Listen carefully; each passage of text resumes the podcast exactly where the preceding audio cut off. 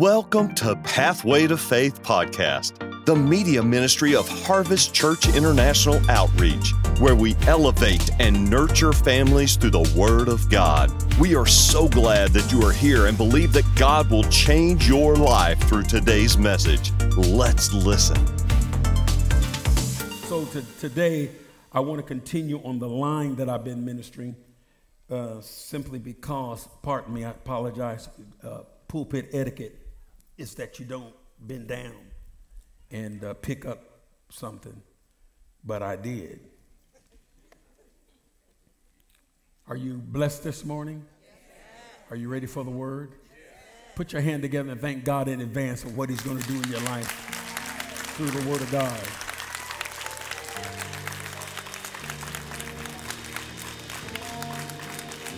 I am, with the help of the Holy Spirit, I'm going to minister for just a brief moment, and I, I wish I would have received this teaching, this lesson, when I first got saved, um, when I first gave my life to Christ. Uh, it would have saved me such pain and misery. Uh, because for some of you who don't know, you can be saved and be miserable. Okay, that side didn't get with it. But you can be you can be saved or born again and be living a miserable life. And uh, because I wasn't taught these truths that I've been teaching you and will teach you today, uh, l- let me help you because some people think you come to church to dance and shout, and that's okay. Uh, you, you don't even come to church to get saved. The, the saints, the, the Christians, the believers should be winning unsaved people to Christ all week long on the street, on their job, in the neighborhood, in the supermarket. You, you come to church to receive the word of God so that you can change, be transformed into the image of Christ. You come to church to obtain knowledge about who you are in Christ so that you can walk in victory. Can somebody say amen? And so, not knowing this particular truth, I thought as a youngster, once I got saved, that I would lose my desire to do ungodly things. And uh, only to discover I still had a bent to want to do ungodly things. So the devil would jump on my shoulder and would tell me that I didn't get all the way saved or that I didn't really get it. So the preacher would extend an invitation on Sunday to get saved. I'd come down again to get saved, thinking that if I got saved enough, that these thoughts and desires and things that I was doing would fall off. And so I'd answer altar call over and over and over because I'd come to church, the preacher would preach, and I'm telling you, I would have swore that he followed me this weekend and was waiting for me on Sunday. So I would feel guilty and I'd come and answer the altar call again. And then a few days later, I'm back doing some of the same things that I thought getting saved delivered me from. And so, if you're not careful, the enemy gets involved and he messes with your mind. And some people, even in church, start displaying characteristics of being schizophrenic because they shout hallelujah on one day and a few hours later act just like the devil. Say amen to the truth. And so it can be confusing, particularly to our children, when they come to church and see us act churchy, then get in the parking lot and hear us cuss. It can be confusing to the mind of your children to see you dancing and rejoicing, speaking to everybody in church, and then go home or get in the car and they watch you not speak, mom and dad, to one another. And so they become confused about what real Christianity is. Say amen. And so if I am really born again, why am I still fornicating?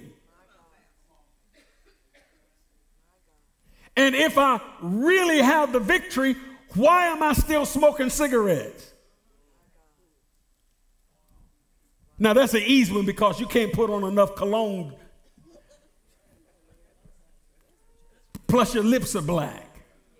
You know, because you can't burn your lips and everybody can't see it. There's not enough lipstick you can put on unless you put on black lipstick. But why are we doing these things? Why do we have these thoughts when we say that we're saved? How can you be saved and battling with a spirit of lust too? Saved and hooked on pornography. Come on, say amen. Or you make me preach on pornography.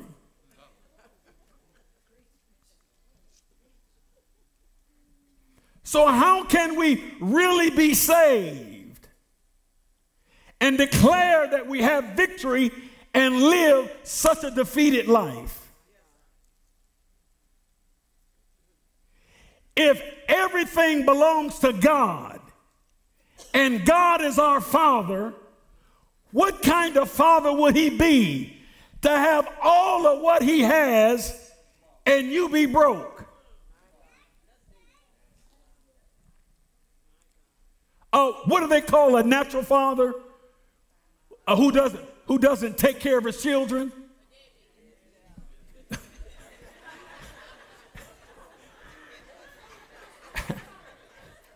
I did.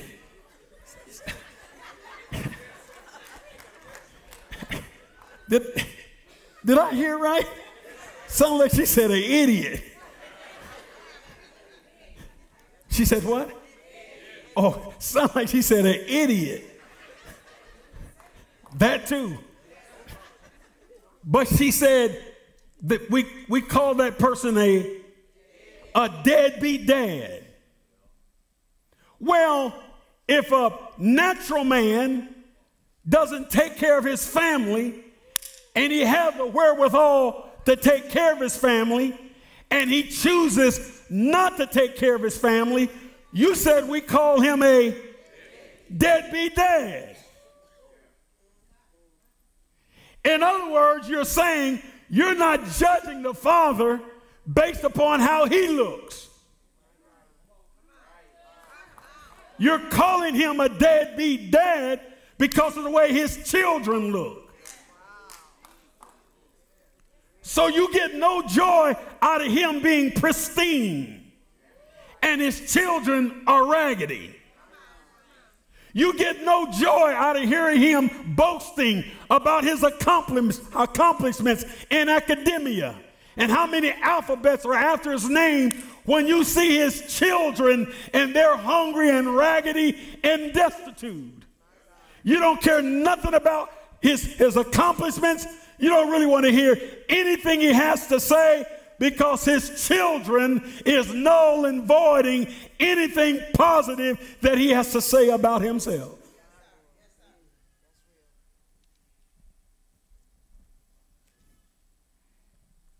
How can you be so blessed and not pay child support? I've never understood that. I, have you know, and I've had to pay child support. And it's not fun. And it doesn't come around once a month. It comes around every week, it seems like. But, but, but, but I had to do it and I needed to do it because my son didn't get here by himself.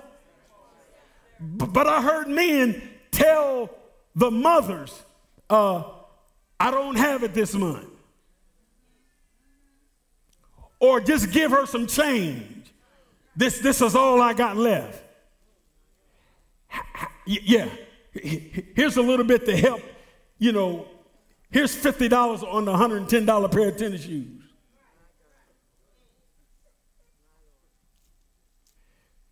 How can you tell a woman who's got your child.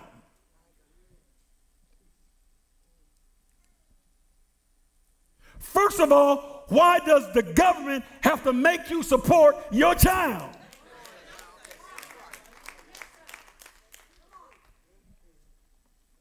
Well, Pastor, uh, I had the child out of wedlock whatnot, and I got married, and, and my wife now, she doesn't particularly get care about, you know, you know, what I have to do financially with, with my, my son or my daughter that I had before I married. Then you shouldn't have married her. Then you shouldn't have married her. And I would tell that woman to get saved. Because if you got the love of God in your heart, why would you want your husband now, who had a life before he got a life with you, not to take care of his responsibilities? Why would you get mad on that? Suppose you and him, you have a baby. Do you want him to do you like you're telling him to do his child he had before he met you? I'm preaching to somebody. You need to stop being selfish. Because how he treat that child is only a reflection of how he will treat you if you don't make it. Thank you for joining us. Special thanks to those of you who give generously and make this ministry outreach possible. Click the link in the description to give now or visit hcio.org slash podcast for more information. Be sure to subscribe and share this podcast with your friends. Even tag us on social media at Harvest Church KC. Thanks again for listening